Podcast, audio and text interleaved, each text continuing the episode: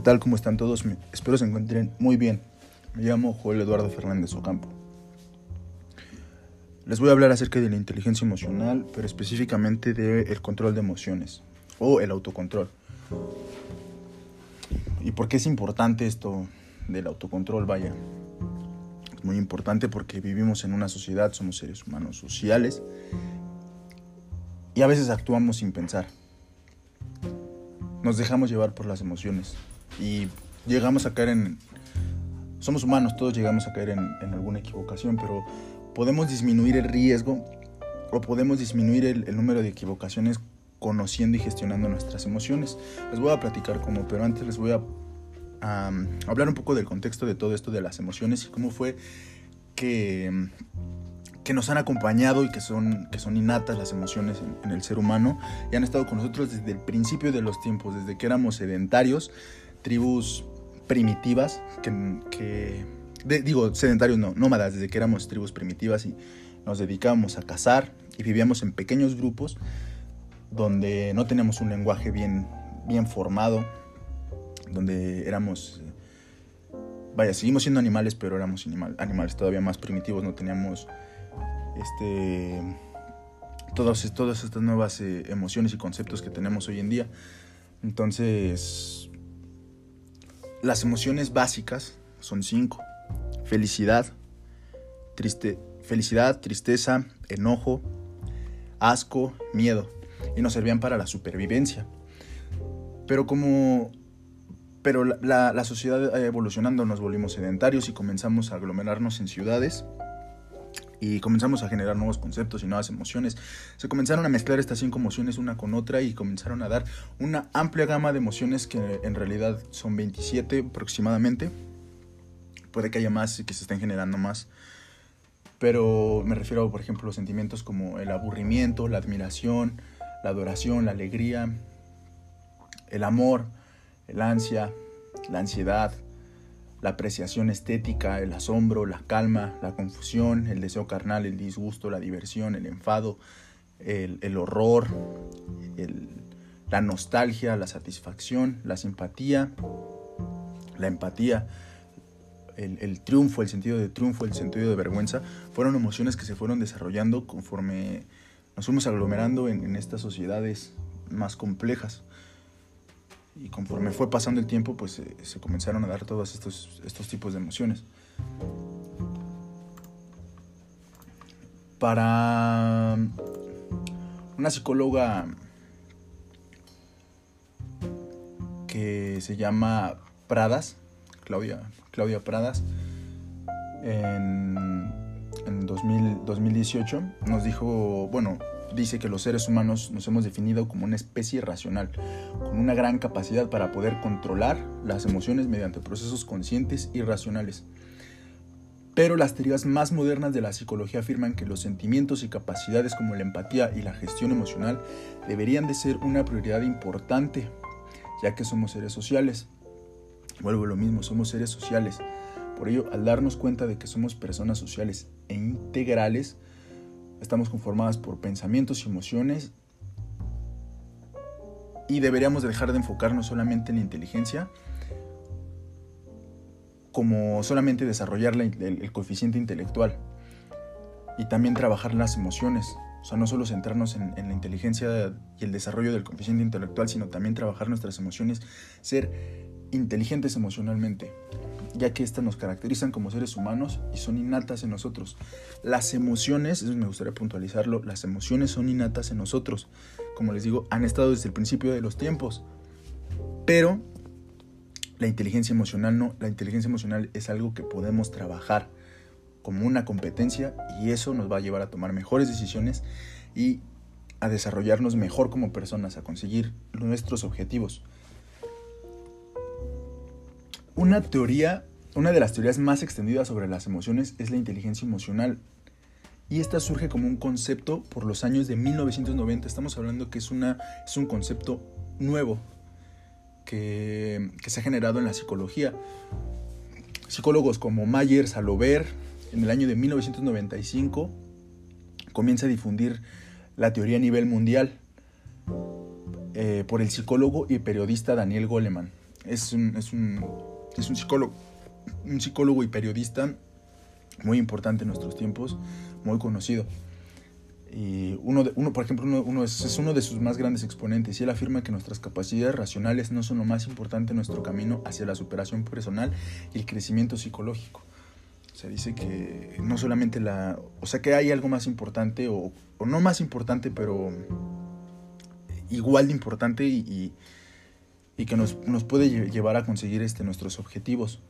O sea, tenemos que trabajar ambas, tanto las capacidades racionales como la inteligencia emocional. En, el 2018, Pradas, vuelvo, vuelvo a la psicóloga Claudia Pradas, que es de, de España, estudió en la, en la, Universidad de Barcelona, refiere que es la capacidad de entender las emociones ajenas. Se refiere a la inteligencia emocional como la capacidad de entender las emociones ajenas y comprender las propias y gestionar nuestros estados sentimentales. Cualidades como la empatía, el control emocional, la motivación o las habilidades sociales forman parte de un espectro de capacidades comprendidas dentro del nicho de la inteligencia emocional. Me gustaría diferenciar que no es lo mismo coeficiente intelectual e inteligencia emocional. Si hay algo que nos define como seres humanos es nuestra capacidad de razonar y reflexionar acerca de lo que nos rodea. Sin embargo, no siempre es así. En ocasiones nuestras emociones se adueñan de nosotros, provocando situaciones de malestar tanto personal como social. No sé si les ha pasado que de repente se enojan y no saben por qué. Bueno, vaya es esto. Que en realidad no eres consciente de por qué te estás enojando y te llegas y te desquitas con otras personas. Entonces, eso te afecta. Te afecta, afecta tanto la percepción que los demás tienen de ti como, como en tu día a día. O sea, hay que ser, hay, hay, que comprender por qué, por qué estamos sintiendo lo que estamos sintiendo y tomar acción en, este, en aquello. O sea, no, no reprimirnos, sino autocontrolarnos. No, no es lo mismo reprimirse que autocontrolarse. Reprimirse es eso, no estar consciente de por qué no estás haciendo o, no estás haciendo tal cosa. O sea, simplemente dejas de hacer algo sin saber por qué. Y el autocontrol es dejar de hacer algo o hacer algo con conciencia eh, y con el control de tus emociones. Pongamos, eh, por ejemplo, la toma de una decisión muy importante. Este proceso mental se caracteriza por poner en una balanza las ventajas e inconvenientes de las opciones a elegir, a pesar de que, de que inicialmente estemos convencidos de que hemos tomado una decisión con base en un proceso racional en el momento de pensar en las repercusiones que tendrá dicha decisión. Hay que pensar a futuro en eh, eh, cómo puede perjudicar las decisiones que, que, vamos a tomar, porque toda acción tiene una consecuencia. Entonces, esa es, es la importancia de, de, tomar decisiones y, ser... Eh, ser inteligentes emocionalmente, tanto racionalmente como inteligentemente. Eso nos va a llevar a tomar mejores decisiones.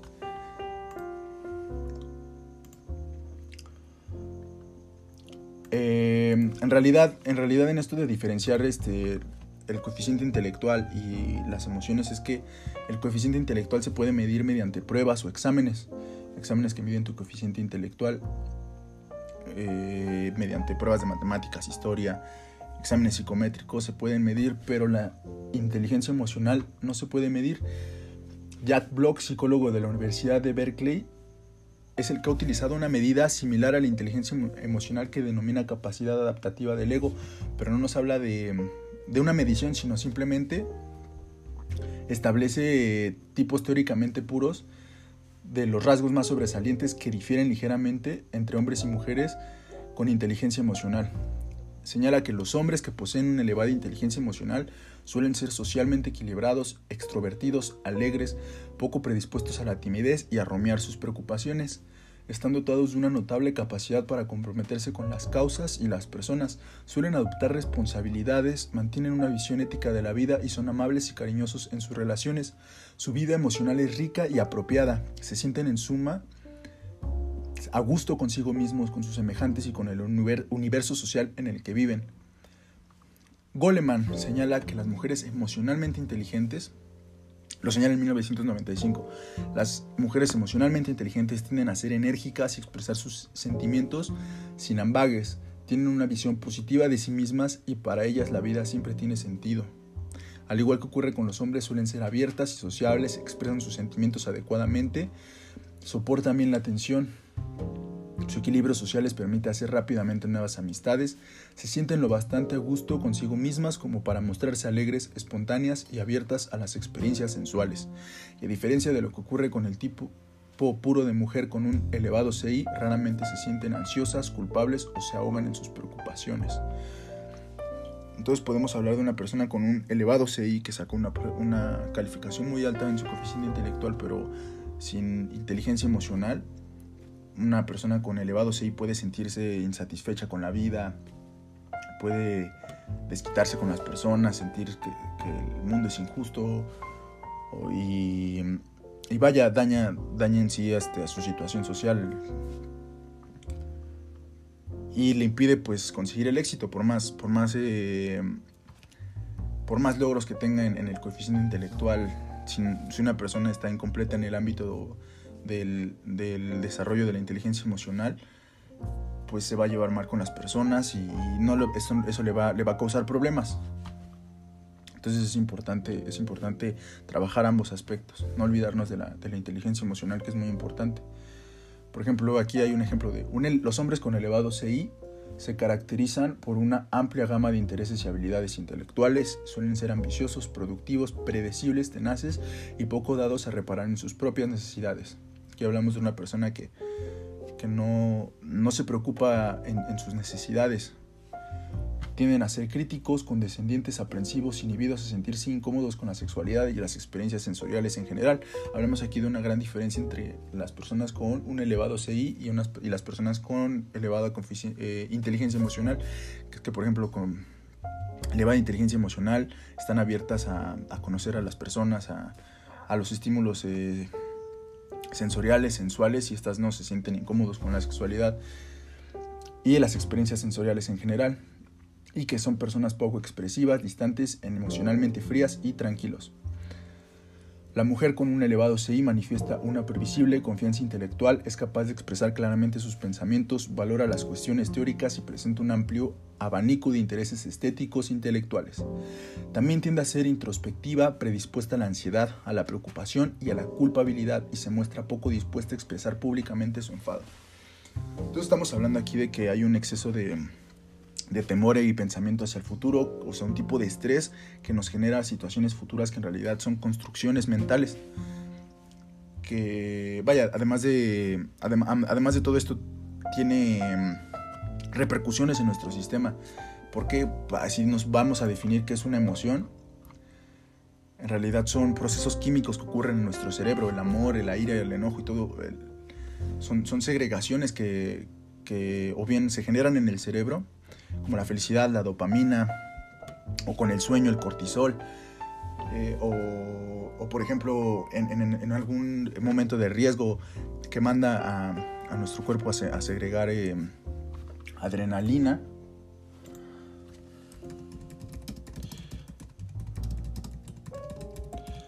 Entonces, entonces todas, todas estas emociones, este, no, la, bilis, por ejemplo, con la ira, nos puede llegar a, generar algún, algún eh, algún problema de, la salud. Por eso es importante eh, trabajar la, inteligencia emocional, no solamente para, para estar mejor con nuestro entorno, sino también con nosotros mismos, que es lo más importante. Em, eh, me gustaría también puntualizar cómo ha evolucionado la inteligencia emocional. Y bueno, también, también esto, ¿cómo, cómo es que, que la inteligencia emocional empieza más o menos por la etapa de, de, la, adolescencia, cuando nos, comenzamos a dar cuenta de que tenemos que tomar control en nuestras emociones. Y vaya, también desde, desde la infancia, pero me refiero más en la, adolescencia porque en la infancia hay menos control de, impulsos y, y, vaya, el cerebro va evolucionando. Entonces, bueno, la evolución de la inteligencia emocional. La podemos, este, se relaciona con nuestras capacidades psicológicas. Dice, 100 años atrás ya se hablaba de los aspectos emocionales de la inteligencia, nos señala Pradas en el 2018. Sin embargo, gracias a esta nueva oleada de teorías, con la ayuda de la neurociencia podemos afirmar que la inteligencia emocional tiene un poder enorme en nuestra vida y en el éxito personal. Entonces estamos hablando de que esta, esta nueva ciencia de la, neurociencia, vaya, es algo que es algo muy novedoso. En realidad el, estudio del, cerebro en estos días es, es muchísimo mayor. Ya, ya hay este. Ya, hay eh, máquinas que, que nos permiten observar cómo es que funciona nuestro cerebro. Como ese. Una máquina magnética no recuerdo muy bien el nombre que nos permite este, ver, cómo, ver, cómo funciona, máquina de resonancia magnética se llama, que nos permite ver cómo, cómo está funcionando nuestro, nuestro cerebro. Entonces, pues sí, ahora, ahora somos más conscientes de, cómo, es, cómo es todo esto y, por eso es, es importante conocerlo porque ya no, ya no nos vamos a enojar y decir es que no sé por qué me, por qué me enojé o por qué, por qué estoy triste, sino lo vamos a saber y vamos a, a, a mejorar nuestras situaciones diarias. Entonces, es lo que es, lo que, lo que es importante. Y bueno, la, inteligencia emocional es, es algo que en realidad no se ha estado enseñando en, las escuelas, pero debería de ser importante debido, debido a todo esto de que, somos seres, seres humanos sociales y que cada vez vivimos con más estrés y con más eh, cosas que pues nos dañan la salud, o sea, vivimos estresados muchísimo tiempo y es importante que tengamos este conocimiento para saber que somos capaces de controlar lo que no, que no es imposible. Entonces me gustaría invitarlos a que a que mediten, mediten un poco sobre las emociones que tienen, que sepan reconocerla, analicen, analicen sus gustos y se conozcan, se conozcan mejor a sí mismos para, para así, eh, en caso de que, tengan algún problema y no sepan por qué, ya sepan por qué, o sea. Y bueno, muchísimas gracias por escucharme y espero que les vaya muy bien en en, en, su trabajo, en, su vida, en su vida social, en su vida diaria y que puedan, y que puedan de verdad los invito a que, a que introspeccionen sobre sus emociones y que puedan, y, que, y que pueden, o sea, de verdad pueden. Hay que ser, hay que ser, hay que ser optimistas en caso de que, de que sientan que no puedan. Es un trabajo que, que como los músculos o como, o, o como cualquier otra habilidad, Cuesta trabajo al principio, pero de verdad se puede y, tienen que estar trabajando constantemente con, con, eso del control emocional y verán que, que les irá mejor. Muchísimas gracias por escucharme. Los veo en el siguiente podcast.